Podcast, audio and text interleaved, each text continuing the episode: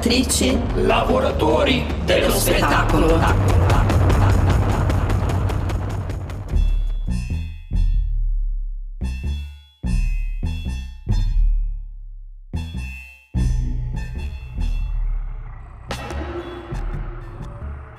Benvenuti. Questo è il terzo appuntamento delle pillole di show business. Pillole che magari faranno guarire tutto ciò che non va in eh, questo settore, se un giorno ripartirà e come ripartirà.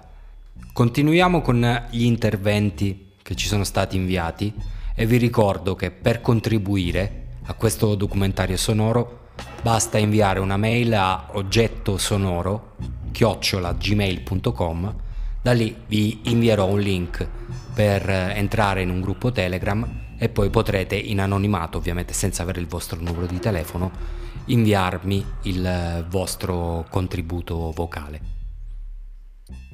Ah, sono un tecnico luci rigger. La domanda questa volta è tutta milanese.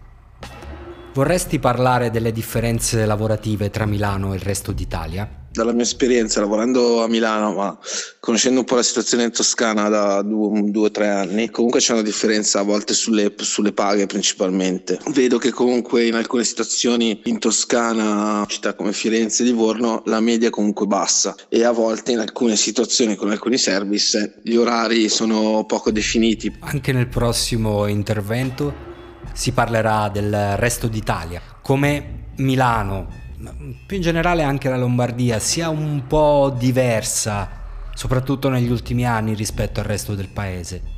Fino al 23 febbraio devo ammettere che anche noi, quelli che lavoriamo per l'80%, per il 60%, per il 100% in questa città, la pensiamo un po' in questo modo, perché qui c'è un discorso diverso, sappiamo che il lavoro non manca, sappiamo che spesso dobbiamo chiedere aiuto a persone vivono in, in altre regioni, perché i tecnici o i lavoratori e lavoratrici dello spettacolo non bastano in alcuni periodi. Vedi il salone del mobile con il fuorisalone, vedi i periodi della moda, quindi soprattutto febbraio, giugno, settembre, Sappiamo pure che in alcuni periodi dell'anno in questa città non c'è quasi niente. Non so, faccio altri esempi. Dicembre è famoso per le feste aziendali, agosto non c'è niente, gennaio pure pochissimo, cominciano un po' di fiere, ma c'è un calendario lavorativo, c'è. C'era un calendario lavorativo. Eh, io mi sono trasferito da Milano, cioè da Firenze a Milano eh, da tre anni e ho poi scoperto che la chiamava per uh, eventuali lavori o comunque proponeva ai tecnici un'offerta lavorativa, cosa che non succede, almeno non mi è mai successa su Firenze. Eh, nonostante ciò, comunque io ho sgomitato per iniziare a lavorare un po' più assiduamente, cosa che era, mm, stava avvenendo dopo l'estate 2019, ma l'anno 2020 la partita abbastanza bene. Eh, purtroppo è successo quello che abbiamo visto, chiaramente cambieranno tante cose e problema è che nessuno sa se cambieranno in meglio o in peggio, però anch'io eh, ho questo dubbio, questo forte presentimento che per riprendere bisognerà tornare abbassando i prezzi perché eh, le aziende magari in maniera lecita avranno avuto appunto dei problemi avendo avuto un mancato fatturato per due o tre mesi perché qui ancora non si sa se saranno di più. Quindi avendo anche dipendenti eccetera eccetera sicuramente noi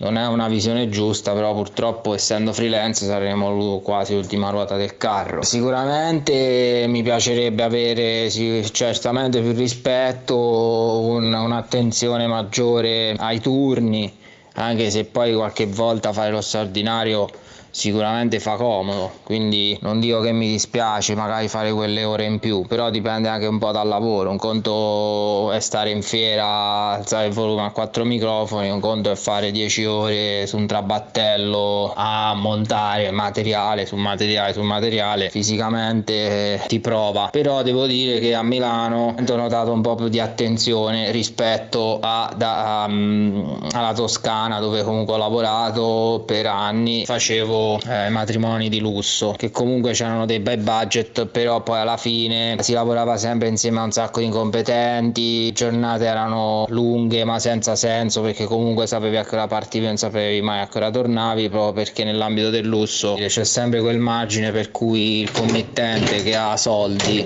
se decide di fare eh, l'ora extra o le due ore extra, se ne fotte del turno del tecnico e continua a fare bagordi. Su Milano mi è sembrata un po' più positiva la situazione, però è chiaro che siamo molto lontani dalle dinamiche lavorative che si hanno in Germania, da come mi hanno raccontato, o forse anche in Inghilterra. Io non ho mai lavorato fisicamente con altre realtà straniere, però sicuramente c'è molta più attenzione, i budget sono comunque più alti. Per adesso io nella mia posizione sto aspettando che una micro azienda mi sa di gennaio purtroppo non avevo altri lavori ma questo sta facendo l'indiano. Potrebbe pure chiudere eh, all'italiana fallire non pagare nessuno e riaprire con un altro nome dato che il tizio lì ha le mani in pasta. Eh, a un giovane che, gli, di, che vorrebbe fare questo lavoro gli consiglierei di andare in un altro paese eh, sicuramente non farlo in Italia. Oppure se c'è talmente tanti soldi di famiglia, boh, non lo so, eh, provaci.